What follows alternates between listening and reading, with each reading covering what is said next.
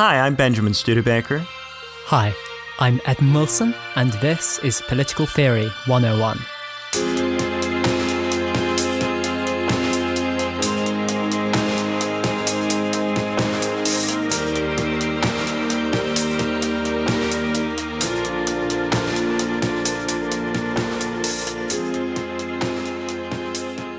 So, today on Political Theory 101, we're going to talk about Hegel. And we're going to talk about Hegel in relation to the other Germans that we talked about on the last episode Kant, Fichte, and to some degree in relation to the Germans that come after Hegel, like Weber, Marx, and Nietzsche. And we'll also talk about Hegel in comparison with ancient theorists, because Hegel, of course, advanced a critique of Greek political theory that we'll have some fun with. The main theme with Hegel is the tension between the individual and the collective. Hegel very much wanted to try to find a way to balance individual freedom with the need for some kind of collective life. Hegel thought that the modern German understanding of freedom was a really distinctive and cool new invention that the Germans had in some way kind of discovered freedom, but that this freedom needed still to be properly embedded in some kind of collectivity, and that the Germans were equipped to do this. Indeed, the Prussian state was equipped to do this. So, how does it work? Well, for Hegel, there are these mediating institutions in the modern state, which sit between the individual and the collective, and which bend the individual's self interest, subjectivity, back into the collective good. Right? And Hegel's critique of the ancients is that the ancients don't have these mediating institutions. So if the ancient individual becomes alienated from the polis, from the collective political project, that individual has no real reason to make their projects align in any way with the collectivity. And will often undertake projects which sit at odds with the collectivity and which the collectivity has no way of reorienting because there are no intermediating institutions that the individual can believe in that point back to the state apart from the state itself. So if there's loss of belief in the state, then there's no other way of realigning. So for Hegel, the thing that's cool about the modern state is that the modern state has all these other institutions, markets, firms, civil society organizations, these things you can be member, mem- you can be a member of, you can interact with. And so even if you don't really believe in the state, even if the state isn't your main object of concern, you can still be made to behave in a way that's pro-social through these mediating institutions and mechanisms. And in this way, the freedom of the individual can be aligned in some way with the community, overcoming the apparent antagonism between these two things. Now, this solution, I think, sounds attractive. But then you start to think about what are the mediating structures in the modern state? What are they? Well, they're markets, corporations, and civil society organizations more generally, which can be churches, can be other kinds of, of more purely social structures. But a lot of them are economic institutions which come out of liberalism and market society. And it's not clear that those institutions will really reorient the individualistic pursuit of freedom to something collective, at least not in a straightforward or obvious way, right? So how do you make that those those things come together? Well, you need a state which is being sufficiently proactive that it can play this reorienting role, right? So there's got to be a significant position for the state in Hegel's theory because the state has got to have this disciplining, orienting role of making sure that these intermediary organizations still lead back to it and don't lead further and further away. This can be a little bit of a pickle. getting the state to play that that kind of role. And Hegel is often p- pitched as very much a, a, dialectician, you know, the very basic version of the theory being you know, a thesis and antithesis and then a synthesis which overcomes the antagonism containing the best elements of both. Uh, though Hegel himself does not use that language. Mm. It was Fichte who arguably was the pioneer of that, of who actually uses the words thesis, antithesis, synthesis. Hegel doesn't use the words, but yeah, se- seems to be trying to do a version of that dialectic. Yeah. So the question is does that synthesis that is being proposed here actually work? Mm. And I think the the case for saying that it doesn't work it rests very much on the fact that in practice we've found that these civil that these mediating institutions, instead of being regulated by the state so that they continue to promote the state, tend to disembed from the political and run off and do their own things. Mm. They tend to pull people further away from the state and instead into other, you know, potentially you could say collective projects, but they're really group projects because they are not full unities in the way that the state is meant to be a full unity of everyone. Uh, they are mini unities which potentially compete with the state. You know, David Runciman often likes to position corporations as potential competitors with the state because they are agents of the same type as mm. the state. Yeah, which is also Hobbes's argument. Yeah. Yeah, yeah. And so these intermediating structures, which theoretically bring the individual back to collectivity, might bring the individual back into a group, but that group might not be identical with the whole collectivity of the state. Right? So you could think of, say, uh, even a trade union, right? A trade union brings you into a unity with other people in your class, but it doesn't bring you into unity with the citizens of the state hmm. writ large. Indeed, the unity of the trade union is in part there to create an antagonism with the unity of the owners mm. and to split the polity in some way. Similar with you know, corporations, there's a unity that's created in a corporation, but that unity exists in part to also create a disunity between that corporation and its rivals. Mm-hmm. And between that corporation's owners and the people who work for it. So I think very often the mediating structures, which are positioned by Hegel as having this balancing role, instead become the very means by which there is division and further alienation of the individual.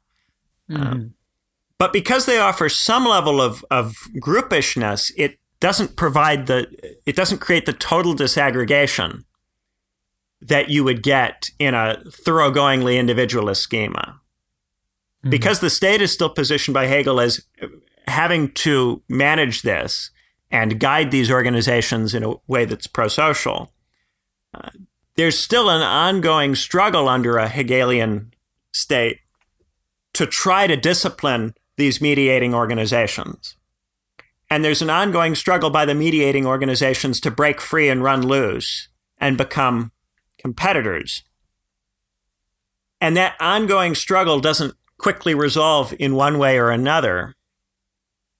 It's a kind of continuing tension. And I think that the faith that Hegel would have in the tension is that eventually it will be resolved constructively.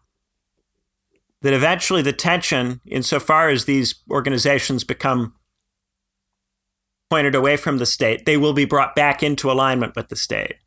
And I think it, you can see this kind of thought in a lot of uh, left liberalism today. In, like, for instance, Elizabeth Warren or some of the post war Keynesians who thought that there could be, through the state, a reconciliation between these groups, these firms, these entities that seemingly point away from the state and the state itself by regulating those organizations to cause them to point back in the direction of the state. Hmm. And much of the division between contemporary left liberals and Marxists is whether you think that that's something that can be done. Mm. Whether the state can play that disciplining regulatory role and create that harmony. Hmm. Or whether the state will instead be overcome by the mediating institutions and the things that the mediating, mediating institutions are trying to do, right? So if the state is subordinated to the profit incentive, which motivates the mediating institutions, then those mediating institutions, in some sense, have captured the state or subordinated the state to their goals and purposes, which are no longer meaningfully collective or are no longer meaningfully pitched as collective insofar as depending on whether the listener believes that there is such a thing as a common good. Hmm. Or just that the common good is a story that is used for legitimating purposes for states. Hmm. And I think that that's really one of the pivotal questions in modern politics. And it's certainly the debate between Elizabeth Warren and Bernie Sanders that played such a big role in the recent Democratic primaries of whether you can effect some kind of reconciliation Hmm. or you can't. Hmm. And I think you could argue that it's it's difficult to decisively prove it because we're still operating under the kinds of states and structures that Hegel describes to a very large degree. What we Hmm. still have is a liberal state which attempts to mediate a set of civil society organizations which are the bridge between that state and the individuals who are otherwise very alienated from the central authority Mhm. and have to be connected to it through those mediating structures. But those mediating structures often take the individual away from that central authority. Mhm. And they do it both economically through the creation of different economic interest groups that have a self interest that is not collective. And I think also there's a status recognition element to this that a lot of the civil society organizations that we're joining, if they're not economic organizations like corporations or unions, they can be cultural organizations like churches, moral clubs, quasi political clubs where Hmm. people are getting together with other people who share identity or share moral values with them. Yeah. And that those organizations and clubs, while sometimes pitching themselves as having the state's interests in mind or the collective's interests in mind, are often engaged in private endeavors that are more about servicing the private needs of the members who make them up. Hmm. whether those needs are moral or spiritual or recognition based. Hmm. And so the state in all of these different areas is, is governing increasingly patchworks of different groups, with the individual more connected to the group than to the state, Hmm. and the group often pointing away from the state, and the state trying to return the groups back to the state because this kind of Hegelian state cannot directly interact with individuals very well. It's too far removed. It's too alienated from the individual. And this is an aspect of Hegel's thought that is very similar to de Tocqueville, who argues that part of the problem in France is that there's this oscillation between extreme despotism and extreme pushes for equality Hmm. and that that oscillation comes about because there are no mediating institutions in France anymore. The revolution liquidated the nobility and the priesthood. The revolution never succeeded in replacing those mediating institutions with anything else. Hmm. And so in France, you oscillate between the despotism of the big, big French state and the anarchy of the revolutions where you try to undo that despotism, Hmm. with each producing an impulse to return to the other. And therefore, France oscillating between these extremes. And you can see how Hegel, therefore, would position what he's doing as finding a golden mean, Hmm. as finding a synthesis between the extremes of the French who can't settle on a moderate approach. De Tocqueville, a liberal, arguing for something more like the English or the American kind of state, lamenting at the French, at the unwillingness of the French to moderate their equality to make it something which is compatible with a, state, with some kind of political order. right? By contrast, Hegel Hegel is arguing that that's something that the Germans have got. The Germans yeah. have found a way to do this, where the French have not. And of course, the history of Germany after Hegel very much gives the lie to this idea that the Germans had found a stable synthesis. Right. Yeah. But the German state today is still trying to find that stable synthesis. And I think if you were to talk to German liberals today, they would they would argue that part of what makes Germany appropriate for leading the European Union is that it has found this way of balancing hmm. private and collective organizations. And you see this very much in both in the Germany's neo-corporatism historically, and also in the way that the German state manages religion and political parties, where political parties and religions are recognized by the German state and often funded by the German state in return for behaving in a manner which accords with the German state's conception of the plural values over which it sits. Mm. And for that reason, political parties which seem at odds with the notion of freedom which the German state is protecting, those political parties in Germany get banned. So the German mm. state says it's defending freedom in part by banning those civil society organizations which don't orient toward the preservation and maintenance of freedom. In this way, the German state is defending the state by banning those organizations or refusing to support those organizations which attempt to undermine or subvert the state. Right? So the German state protects freedom in part by infringing upon it.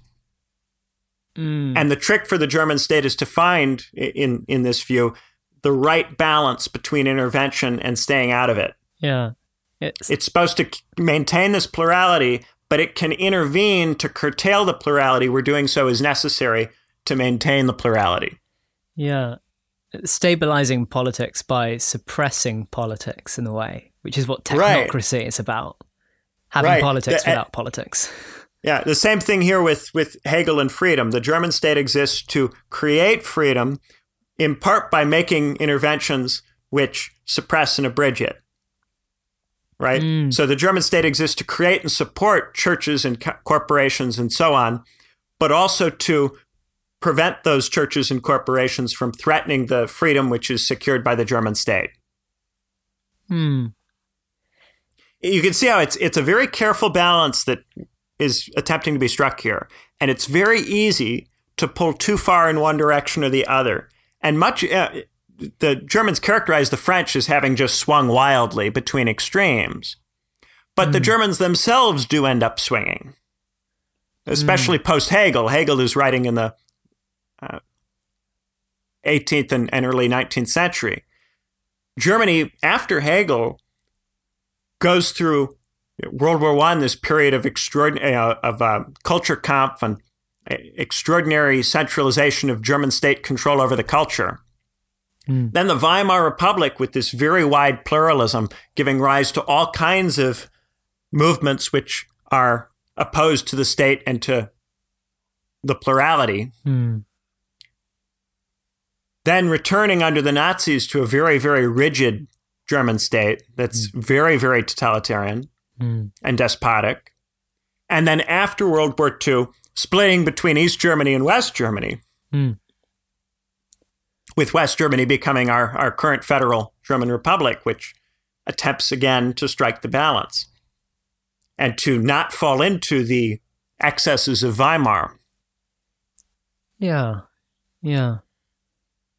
It's that constant back and forth. Now, some of the theorists in this German tradition, like Hayek, for instance, take this conception of freedom, which comes down to us from Kant, and read it as the thing which exists in what Hegel would call the mediating institutions, right? Mm. Or what Hegel might call the mediating institutions.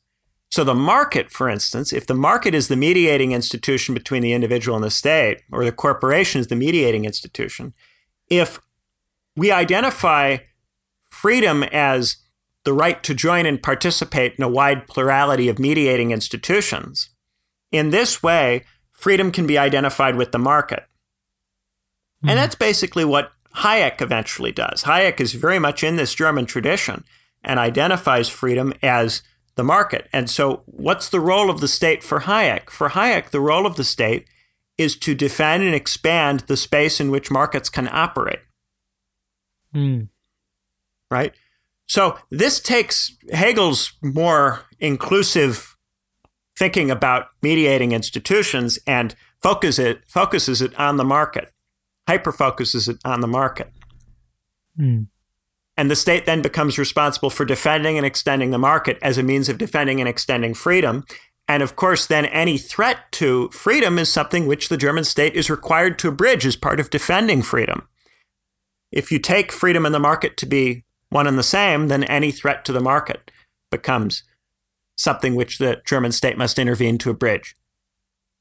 Mm.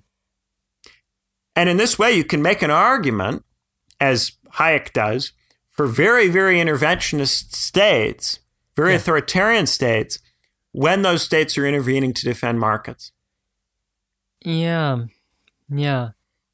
So you can see here how this German conception of freedom gets entangled with mediating institutions and therefore with markets, with corporations, and how these corporate entities, which are often pitched as potentially threats to freedom by Marxists, instead become the foundation of freedom for liberals. Mm.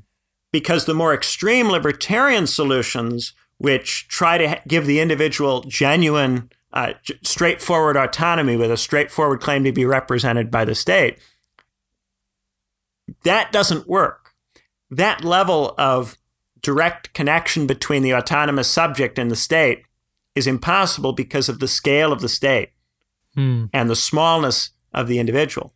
But through the mediating organizations, the individual can claim to be free by participating in a group because the group is more intimate than the state and exists at a closer, nearer level of interaction than the state. It can feel personal when you work for a company, when you join a church. There are people, there's a community, it feels personal and you exercise your freedom not in not being part of groups or not being part of communities, but by choosing which groups and which communities to be part of, which churches, which company, where to work. This is the way that the liberal state conceives of freedom. And so to not have freedom is to not have the choice about which church to go to, which company to be part of, and so on and so forth, right? Hmm. And because the company and the church basically perform the same function, demanding that your company be socially responsible, it's just like wanting your church to sync up with your values. Mm-hmm. Choosing a company to work for becomes like choosing a church to be part of. And the company is a family, it's a community in the same way that the church historically was. And the same goes for the kind of ad hoc political or quasi political organization, right? You're joining a, mm-hmm. a union joining uh, you know, DSA, you know, a, a socialist club, that can be the same. And of course, the effort by the liberal state is to give you some kind of, if you're into politics, some kind of activist organization you can join or be part of that will be like your church or the company that you work for, right? Whichever thing it is, you can value religion, you can value your career, you can value some kind of activism or some kind of social cause, but the goal is to get you to relate to it in this right. through a mediating institution which is regulated by the state in such a way that that mediating institution cannot threaten the state's order, can, which under a liberal state consists of an order which promotes the German understanding of freedom and the German understanding of freedom is nothing more than being able to choose among mediating organizations to be part of. Mm. Right? So you could join all of these organizations, but if your organization is devoted in some way to getting rid of the other mediating organizations and curtailing the plurality of them, then it's a problem. That's why even Hayek thinks that the state should be able to intervene to prevent monopolies from forming, right? Because a corporation cannot annihilate all the other corporations. That's to an- annihilate the choice among corporations and therefore to annihilate the freedom of the market. Yeah, yeah. right? Similarly with religion, your religion cannot be devoted to eliminating the choice among religions. Yeah. Or it's a problem. And the same thing with political clubs. If your political club is oriented toward eliminating the choice among political clubs, then your political club is a problem. Yeah. Yeah. Now, all of this will give rise to, say, the reaction from from Marx, who will say that these organizations are maintaining exploitative relations, and that's their real purpose, not to secure freedom. And real freedom would be freedom from exploitative relations. But because that freedom from exploitative relations would involve heavily abridging what kinds of mediating organizations we can be part of, not purely on the basis of preserving choice among mediating organizations, but on the basis of substantively making those organizations conform to the value of non exploitation. Uh, the Marxist conception of freedom necessarily is in an antagonistic relationship with this German conception. Yeah. This, it, yeah. Right? Yeah. I guess the German conception and, is about choosing your social role, whereas for Marx, it's about performing the social role well, and exploitation is a way in which, for Marx, we perform social roles that are are in some way um, beneath civic dignity or common humanity, or at least aren't sustainable. That that social roles uh, can't really be performed well or sustainably if they're exploitative. But this isn't really an issue from the from the liberal point of view, which says that it doesn't really matter how you are performing the social role. What matters is that you have chosen this social role for yourself. Right. The the liberal view doesn't want to make substantive judgments about your choices because it, it's committed just to choice. Hmm. So some of this is more economically oriented, like choosing your social role, choosing your job. Some of it's also more culturally oriented, like choosing your church, choosing your political club, but it's the same German conception of freedom as, as a choice that you're making within a plurality, curated and protected by the state. Hmm. Right? So a lot of people join these clubs and expect these clubs to enable them to overthrow the state or to fundamentally change the state or to produce some kind of social or political change. But the structure of this, the mediating organizations exist to bring you back to the state, even when it appears like you're going to be able to pursue your own project or your own conception of the good through that mediating organization. So the function of all these organizations is to eventually get you back in alignment with the state. Hmm. Right? And if you're not in alignment, that's that's a major problem. Weber talks a lot about uh, you know many gods and demons. For Weber, what you're choosing is not necessarily your job, but you're choosing what god to worship. Right? You're choosing what your substantive value is. And for Weber, the problem is that people have a, a, lack of maturity. People don't realize that their choice comes ultimately from the state, and that therefore the state must be protected to uh, protect their uh, to, so that they can continue to make choices. Views it as immature when people try to pursue their own project at the expense of that choice. Right? Hayek similarly says if you try to develop a central plan that central plan will preclude other people's values, right? So the main the, the the way that freedom is understood here is as plurality, as choice, and nothing else.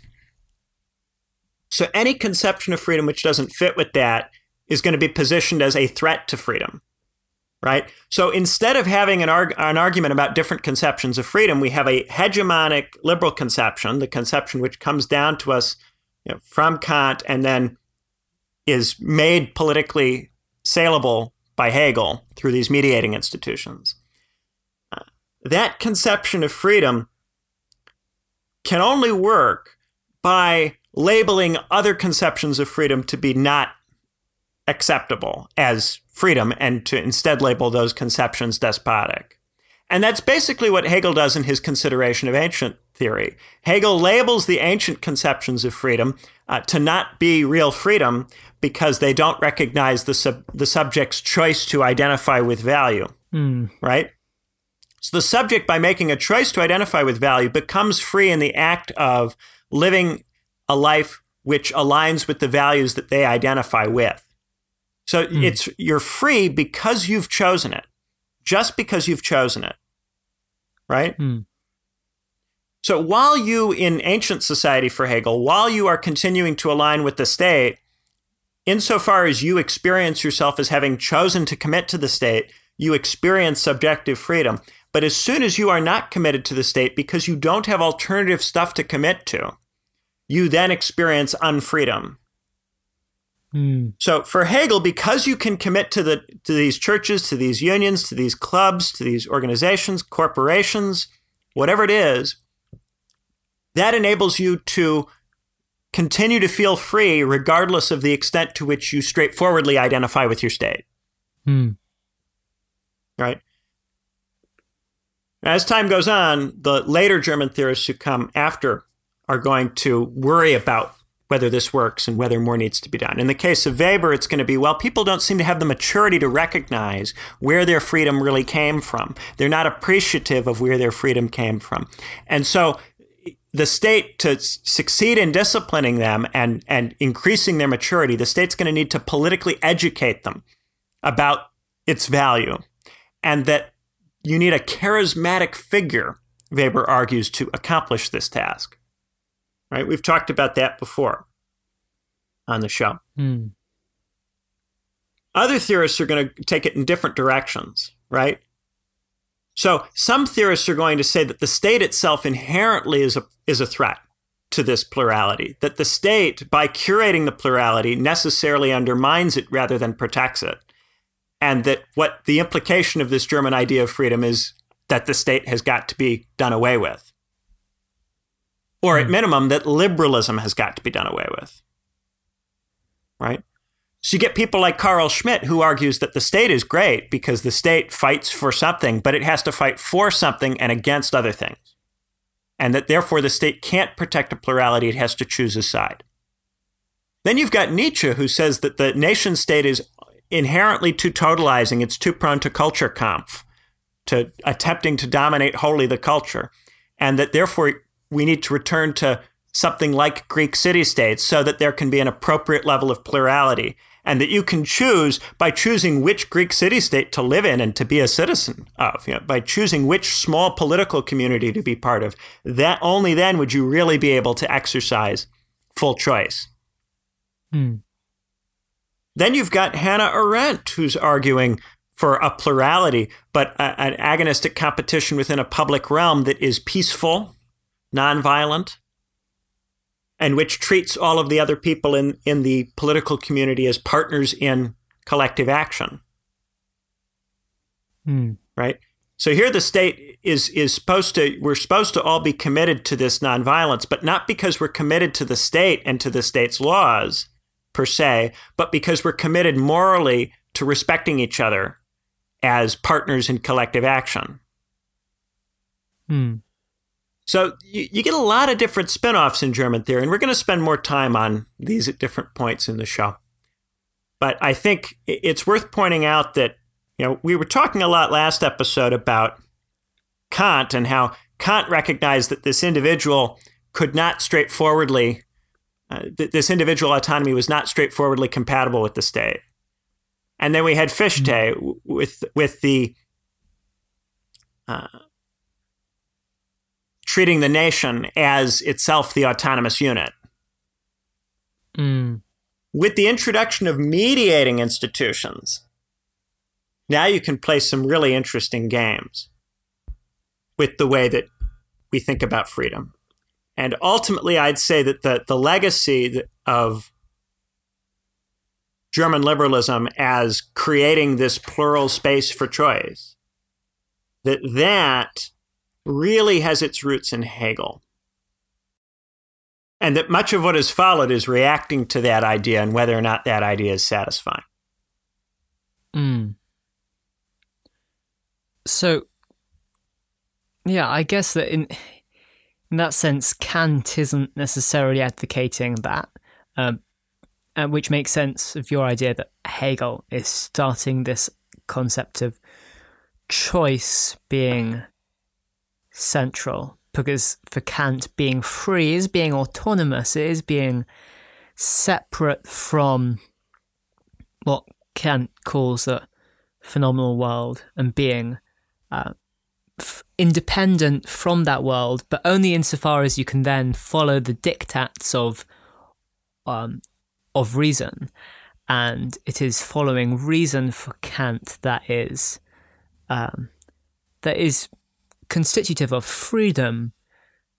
But that's not too different from what Hegel's saying in his theory of history, because Hegel's theory of history does not really allow room for choice. He says quite categorically in his um, philosophy of world history that there isn't any room for contingency. Um, and he says that uh, the sole, to quote him, the sole aim of philosophical inquiry is to eliminate the contingent uh, or uncertain.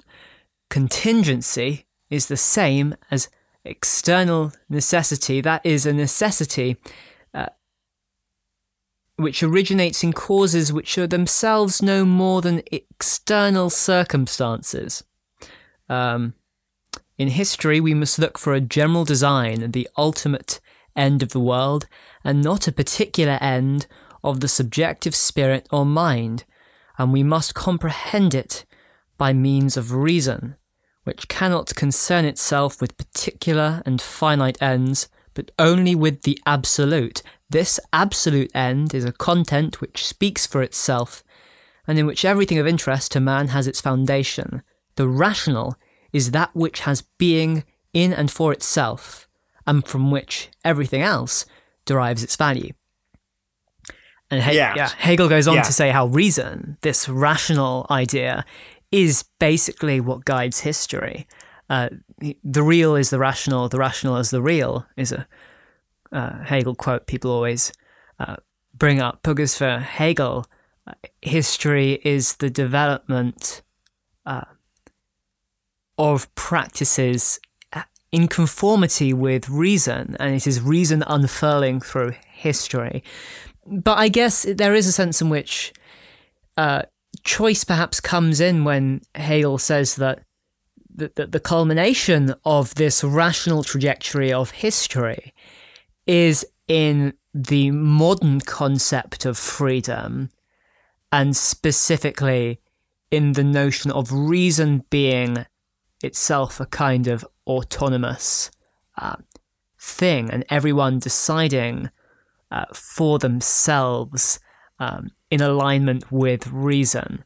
Um, it's a strange kind of uh, framing of uh, or reframing of some of these earlier notions in modernity of of freedom of autonomy, but it is definitely an application of those um, in a very general way, such that Yeah. yeah, It, it hasn't gone postmodern yet.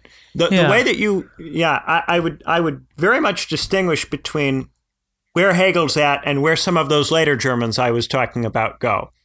okay, Because for Hegel, there has to be this reorienting toward the collective that the state is meant to do. And this reorienting is a kind of orienting of the of the mediating institutions and the subjects toward this collective project of unfolding the culture, yeah, right? yeah. So there's still this disciplining aim Mm, at the top of it that the state is servicing. Right? Mm. It's not just that the state is servicing its own interest. The state is still in some way metaphysically connected to a higher project. Right? mm, Whereas when you get to Nietzsche and Weber and Arendt, now you've got many gods and demons. Now God is dead. Now you don't have that kind of uniformity, right? mm, But Hegel is still valuing the subjective freedom that he thinks is in part necessary for this unfolding of the culture, mm, right? So by giving people these choices, that's going to enable these dialectics to occur in the culture, which enables the cultural progression. By having these different poles emerge, that's going to enable progression. So there's still this progress narrative in it, which makes it a very very modern rather than postmodern because it's still oriented toward a progressing toward an, a final place. Yeah, yeah. Yeah. But of course, what's going to happen next is that idea of a final end or goal is going to fall away, as Nietzsche will point out. God's going to die in the history of political theory. Hmm. And once that happens, now the state is much less well positioned to explain why it has to orient all these private pro- projects back toward itself and to its unity. Hmm. It is much less well placed to argue for doing that. And I think perhaps that's part of why Hegel thought this could work and why it didn't work. Hegel thought this could work because the state was still, in some way, seemingly connected to a higher purpose recognized by all as a higher purpose. There's still some legacy of God in this theory, of a kind of world spirit. Right? Yeah, yeah. There's there's yeah. a metaphysics here. Yeah. Just like there is for Kant, who positions right. God as the anchor point for morality. Once mm. we get further down this liberal path, that metaphysical anchor point is going to give way. And once that metaphysical anchor point gives way, well, then we have to explain what is the state doing all of this for? Why is the state creating and maintaining this unity? What's yeah. what function or purpose does that unity serve? Mm-hmm. And political theorists really struggled to articulate an answer to that question. And that means that the private interests, which are still straightforwardly clear and obvious, the goals of the individual organizations start to be taken as self justifying. Mm. It's no longer necessary to orient the corporations and the churches and so on toward the state's collective aim of building a cohesive unity. Mm. Because the cohesive unity is not connected to God or to the unfurling of reason through history or anything else like that. Mm. And so increasingly, what we'll get after Hegel is this turn toward plurality for its own sake. So I, I, did not mean to give the impression, and I thank you, Edmund, for bringing this up, that Hegel himself was committed to plurality for its own sake. Under Hegel, we do get this emphasis on autonomy, but the autonomy is still servicing this goal of reason unfolding through history. Right. Hmm. The autonomy starts to be valued for its own sake once the disciplining force of God, the spiritual, the metaphysical, the moral, uh, fades out entirely. Yeah, yeah. Hmm. And that's, I think, a lot of the time when people go back to try to justify where we are, they look at modern political theory and they forget that modern political theory is still all backed up by metaphysics. Yeah. It may not be backed up by highly specific, highly theistic, you know, Catholic metaphysics, but it's still backed up by certain metaphysical claims that there we don't have a consensus around now. Mm. And the question is, well, what happens to these theories once those metaphysics, those metaphysical claims are gone? I think especially German theories, a lot of German theories from the modern period have quite developed metaphysics. Mm. Yeah. So once you get rid of that metaphysics, then where does the theory go? And it yeah. goes in directions that a lot of those theorists who are looking to explain and justify where we are don't necessarily want to go.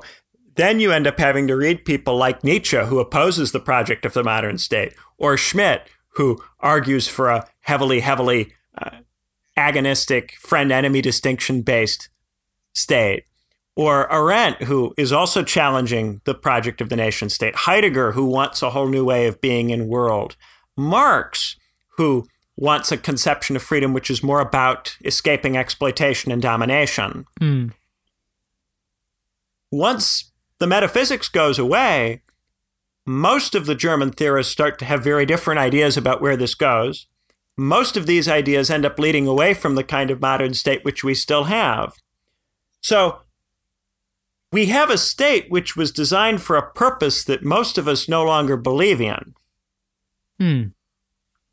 And in the aftermath of that, it, there have been patch jobs to try to come up with some acceptable substitute.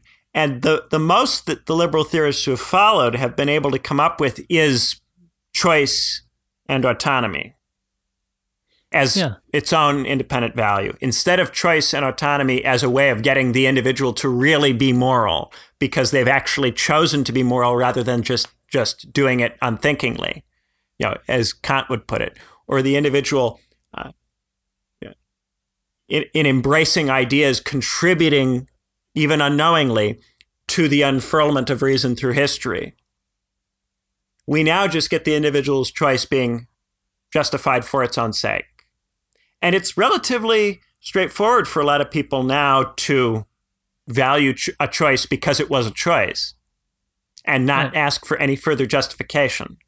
That's a very peculiarly contemporary thing Yeah. that we do. But at the same time, it is a consequence of what came before. And it's ironic that Hegel is trying to reconcile, or at least you know, stating that what his project is is an attempt to reconcile the individual with the collective, when in fact, as he suggested, what he's doing is paving the way for more elaborate concepts of individual choice. So, in this way, attempts to balance within a set of criteria can often just lead to the deepening of some of the problems that one's trying to remedy. And I think, particularly with this notion of metaphysics, um, there's an extent to which some of the earlier liberals, like Kant, like um, Hegel, insofar as Hegel can be seen as a liberal in his emphasis on freedom, on self sufficiency, on autonomy being of some fundamental value. These earlier liberals have this metaphysics. Uh, with Kant that and Hegel, there's uh, God still playing a role in their theories, uh, as well as uh, highly developed uh, secular accompaniment to this revision of the post-Roman uh, theological story of i which developed in Europe.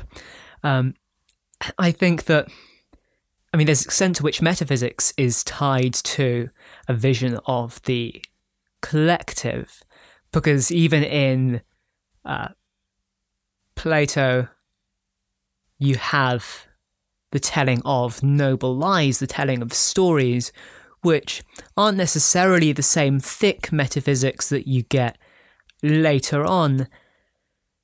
At the same time, they are uh, visions or glimpses of another world. And Yeah, they tend to be metaphysical stories right. because I think one of the things that virtually all of the political theorists, you know, Hegel and earlier, have knowingly or unknowingly run with is that most people are not going to value the unity which is secured by the state for its own sake without some kind of story. right. And most of the time without some kind of metaphysical story. Mm. Mm. there i think if you go all the way back you know, into antiquity prior to plato you can find lots of people uh, just supporting straightforward the state is legitimate because it's connected to the priesthood stories uh, even if it was not very philosophical in the way that it was fleshed out most of the states throughout history have to some degree embraced a metaphysical story as at least one of their legitimation stories, if not the core story. Mm. And we have had a lot of difficulty in post modernity attempting to legitimate states without metaphysical stories. Or Yeah. using some kind of plurality of metaphysical stories which don't agree with each other and which are not necessarily committed to the plurality of which they are a part.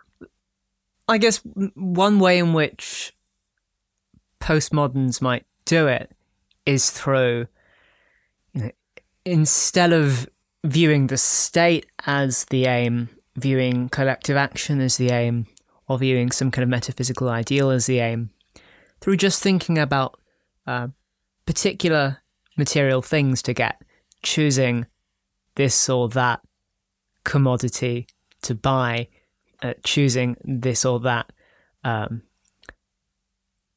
whether it's a loaf of bread or a pint of milk, or whether it's uh, luxury goods for the rich, it's about often uh, in capitalism about choosing particular things that will not give us some kind of yeah enrichment of the soul, but just a kind of sustenance or pleasure for the body. And I guess the thing about the state that requires metaphysical stories is that the state, as Aristotle put it, lies between beasts and gods, and human beings, for Aristotle, as political animals, lie between the uh, bodily beasts and the uh, the kind of abstract uh, gods of pure contemplation. And politics, in a way, is about bringing body and soul together. And that's why the state has this kind of dual role of both administering to people's material needs and also of telling stories so that both body and soul can be satisfied. And the state is the way in which uh, body and soul are kind of brought together. And I, I guess that that's the thing about the, the, the abandonment of metaphysical stories is perhaps a signal of how the state as a value, as an ideal, is becoming uh, less of a thing in postmodernity, partly because of this process, which was initiated much earlier, um, after Machiavelli um, and others drew this separation between politics and morality. Morality with Kant got internalized to the private sphere with the individual, uh, thereby drawing a further separation between the individual and the collective, the subject and the state. And then with Fichte, the individual uh, as the supreme ideal uh, got applied back to the state with nationalism, seeing each nation as an ego, as an individual. And then with Hegel, you get a even more general view, not just of nations, but of individuals making choices uh, in civil society in a way that uh, is trying to reconcile uh, these po- these polar opposites of Kantian individualism and Fichtean nationalism, but in fact, uh, because Hegel is just roaring on, or at least though he's referencing ancient thought, he's operating in a context where there are these liberals who he's trying to, or, or, or these, at least these kind of modern individualists who he's trying to synthesize but because he's synthesizing these modern ideas, the synthesis itself is modern and doesn't escape uh, some of the problems into which moderns fall, which is the individual kind of gets a, gets ahead of the state, and the state, instead of becoming being a unity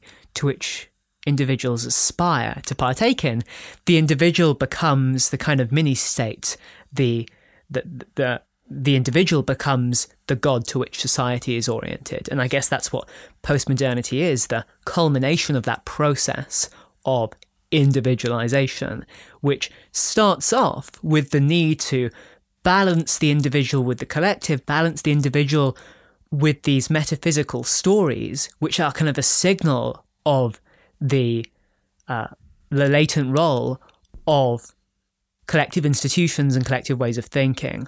But once you get into this thoroughgoingly postmodern condition of uh, of the grand narrative being dropped and individuals' choices being the sole gods that we pursue, you, you, you start to get into a situation where some of those processes which earlier liberals observed are now reaching their point of culmination, which is the utter death of all things eternal and spiritual and moral, and the triumph of all that is material and beastly and base about the human condition. When we lose any touch point with any higher ideal, because we've lost politics, because politics was a thing that helped bind us to ideals, to the good. But without politics, all we have is our material wants and needs. And when you drop politics, that's what you get. And that's the world we live in. Well, you can see the, the pull of this because when the state is heavily curating the stories, then you don't get a breadth of different stories. You get one story. It doesn't have to be a metaphysical story about God. It can be a you know, Roman legitimation story about the, the state uh, and the glory of the Roman state. Mm. Yeah, even even if you have a very inventive state like the Roman Empire, which uses lots of different stories to meet different needs, you're still going to be restricted in the set of different ideas that you can come up with by the fact that the state is going to only put out those ideas that are helpful to it. Mm. And with this, you're switching from the state being the source of the culture and putting out the ideas that are helpful to it to the state being a brake on the culture and filtering out ideas that are too harmful. Uh, mm. That's the hmm. kind of shift that you get here. Yeah. And you can see the appeal of this because it does allow a greater plurality of different ideas. Yeah. The trouble is that by making these these meaning of life stories mm. plural, one of two things happens. Either we continue to take these meaning of life stories seriously, in which case they can evolve to become too different from each other, conflict too sharply, and become the basis for massive, massive killing adventures like World War II. Hmm. Or we can stop really believing in any of them and they just become matters of taste. At mm. which point we then devolve into what I think you were just describing, which is a world where all we really care about is having our uh, luxury luxuries taken care of, our, right. our bronze in the Platonic sense. Yeah, yeah. Uh, pleasures pleasures being taken care of, and we wouldn't lift a finger for any of these ideas because they're just pretty things to look at. You know, as Richard Rorty uh, calls them, yeah, they're they're just beautiful, uh, ironic stories Mm. They look they look great, but you, you they're not to be taken seriously. Mm. Their philosophy becomes read like fiction. Yeah, yeah, yeah. And that you know, you ha- you have a choice, but your choice at that point is not actually among things to believe in.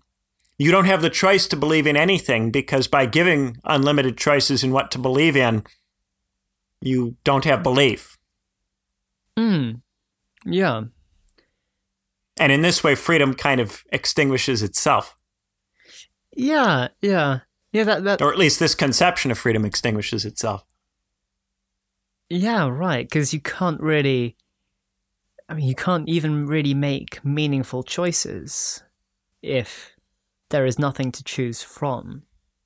Or if what you what you would call the choice has been reduced from a metaphysical system in which one believes to a novel that you read and you think about for a while and then you move on. Right, right. So so we lose anything meaningful to choose between and also And then we get existentialism and nihilism and all of that, which is not necessary necessarily pleasant for us. Uh, when we're not really satisfied by the material existence. We're not satisfied by the very comfortable beast existence, and we want elements of the the spiritual. Yeah. And we can't get them. And any element that we look at, no matter how beautiful it is, we can't really believe in because we've been, there are so many different beliefs being spread all over the place that none of them, none of them has pull. Yeah. Yeah. So it's either that they all have pull and then we fight, or none of them have pull and then life becomes meaningless. I guess part of the problem came out of the fact that what some of these earlier modern thinkers were doing was trying to, insofar as they were trying to reconcile the individual with the collective, do so in a way that put the individual at the center of the universe. So instead of trying to balance the collective with the individual, the mission became uh, now we've got the individual, how do we balance the individual with the collective? And that's a different question entirely from the first because uh, while if you're just trying to balance the collective with the individual, you are directing and channeling or uh, perhaps molding the individual to partake in a greater unity uh, in which we, we join together for a common cause or around common institutions. Uh, if you're just trying to balance individual autonomy with some remnant of collective authority, then you're shaping the collective authority around the individual autonomy. So instead of making, fashioning the individual in the image of the state, we start fashioning the state in the image of the individual. And uh, and since there are as many different individuals as there are drops of rain, mm. once you stop trying to fashion individuals in a way which is coordinated around some kind of collective unity, Hmm. Uh, then the types of individuals that you have and the interests and values of the individuals you have proliferates to the point where, in trying to make the state in the image of the individuals, you can't make a state. Yeah. Or you yeah. can only make a state by telling so many different stories that all of the stories fall apart. Yeah. yeah. At which point, the only reason people put up with the order is because they're comfortable. Yeah. If they stopped being comfortable, they would have no further reason to believe in it. But if the order has managed to make them sufficiently comfortable, if it takes sufficient care of those beast bronze needs, then they can't be motivated by a desire for honor or a desire to defend the good. Those things can't motivate them to fight. Hmm. They can only be motivated by disturbances to their comfort. You know? Yeah. Yeah. Right now, yeah. there there are a lot of people out there saying that Donald Trump poses an authoritarian threat to the state, but they're not using violence or, or rebelling or doing anything like that. They might if they're you know, if the president got rid of their internet mm. or told them they couldn't go to the supermarket or told them they had to wear masks. You know, Yeah. we, we got a lot of, of angry, you know, often violent protests from people over the coronavirus restrictions because they're restrictions on your comfort Mm. and on your ability to live a comfortable life. Mm. We get protests in response to people being killed because that's a, you know, a, an intervention into someone's ability to live and to live comfortably. The iron and the bronze are the basis for demonstration. Mm. But the moral values themselves never become the basis for rebelling against the state Yeah. because no one really believes in them enough to do that. They're just something to look at.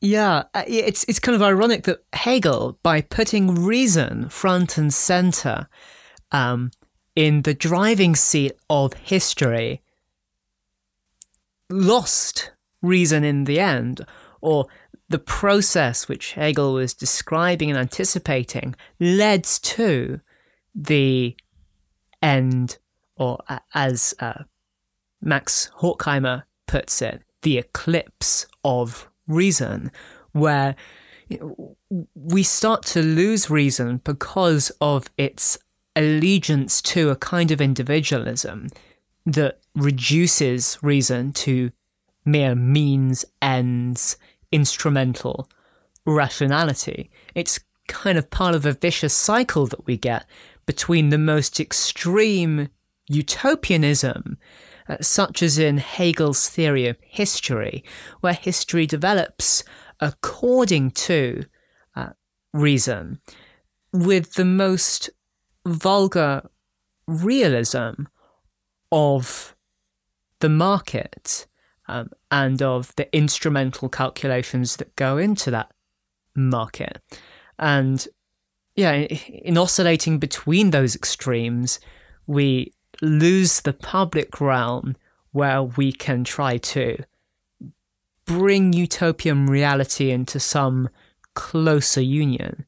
Um, and regardless of your sympathies with uh, individualist or collectivist philosophies, it is in practice the case that the commitment to liberal individualism has led us to a situation where we can do nothing but oscillate violently between these extremes of, on the one hand, utopias which can never be realized in the real world, uh, and on the other hand, the, as Hobbes put it, nasty, brutish, and short condition, uh, which characterizes uh, many people's lives in the market system in which we live and in the more general social consequences of that system.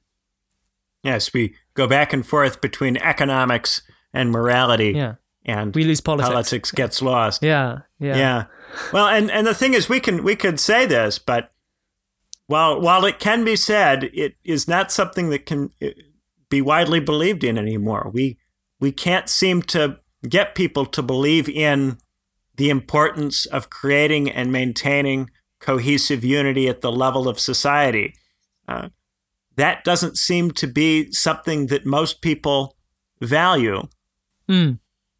Even though everything good in their life, whatever they value, whether it's pleasure and luxury, whether it's the ability to pursue philosophical truth, whether it's their standing in the communities that they're a part of, whatever it is that you value in life, that comes from having functional collectivity. Mm. And that means that we have to care about you know, what's necessary to build and maintain that functional collectivity. And when we have it, we can then argue about what we want to do with it and what kind of spaces we want to create within it. We can have those political arguments. But if we just go back and forth between talking about what economics demands and talking about what morality would like us, you know, what we would like to demand, mm.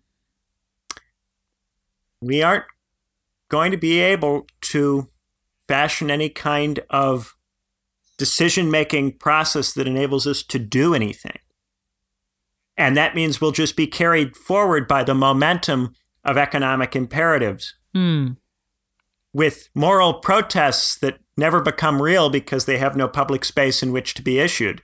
Mm. They are only issued in the mediating institutions that are themselves always returning to the maintenance of the choice systems, mm. the market. And, and that's really what the market is. The market is the choice system, and therefore mm. uh, the freedom system from this point of view. Right. Right. We just keep ending up back there. Yeah. And that means we keep catering to the beast needs because the market operates through a Darwinian selection mechanism that's based on survival of the of the fittest. Yes. Yeah.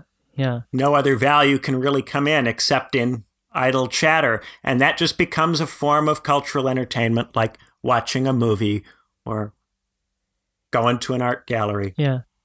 And it's, of course, easier to say, well, this is the only freedom we're ever going to have. We're in this system. We might as well um, live with it, which is, uh, to a significant extent, um, true insofar as there isn't any golden alternative on the horizon. Uh, but it's worth remembering that there have been different conceptions of freedom in the history of political thought, and that this modern conception of freedom, which Hegel says is the culmination of the world spirit through history, it is the rational uh, end of history and our ultimate purpose.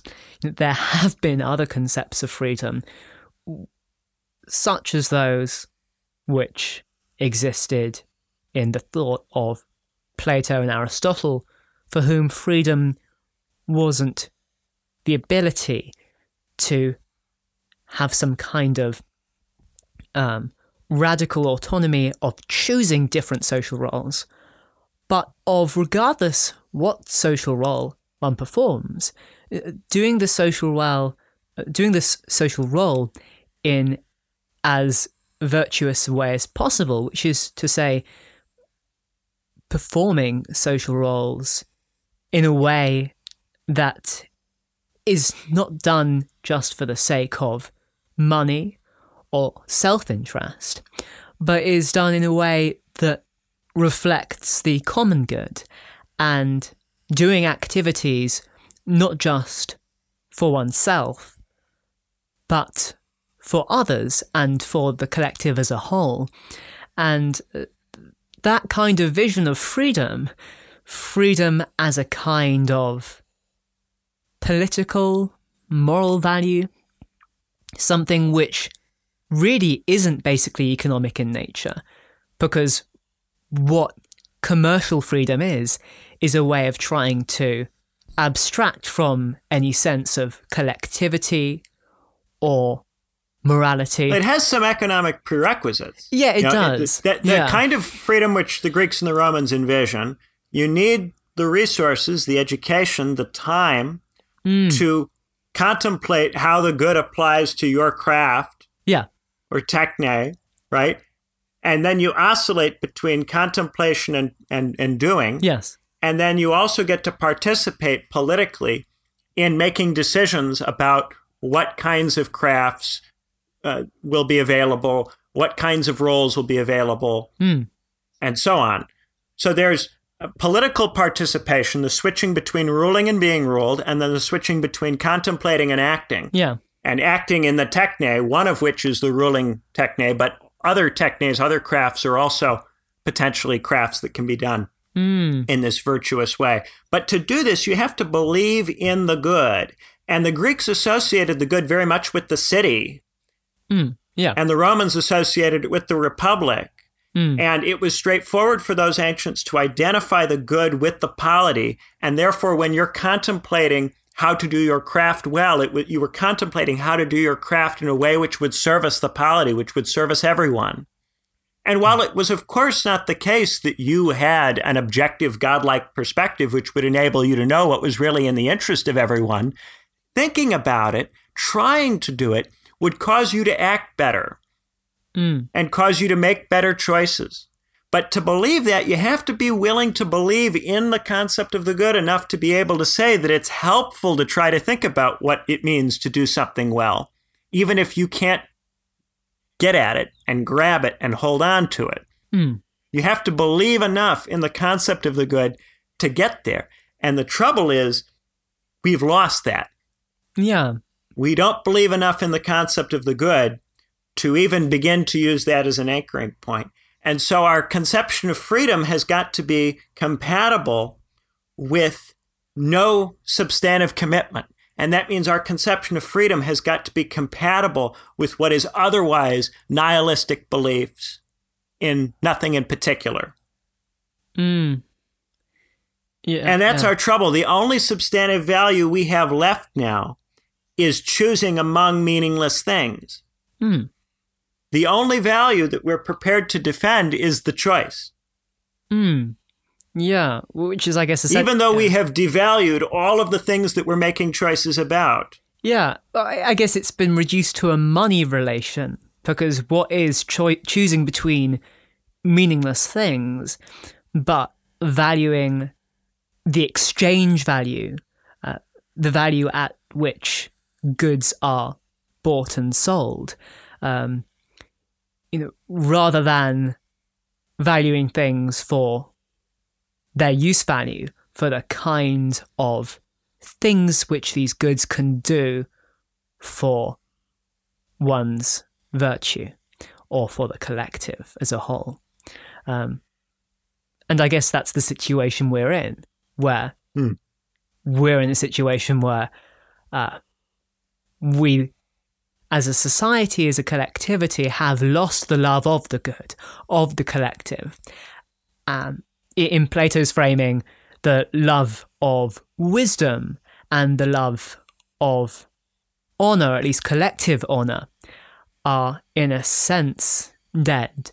And what is left? Yeah, because these are things that the individual has to be held to, and the individual yeah. no longer wishes to be held to anything. Yeah. And wishes to be the judge of all value.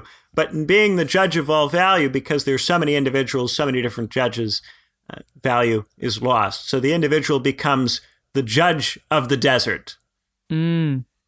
The individual to get sovereignty has destroyed the kingdom over which the individual would be sovereign and is left to rule over a wasteland. Yeah. Yay.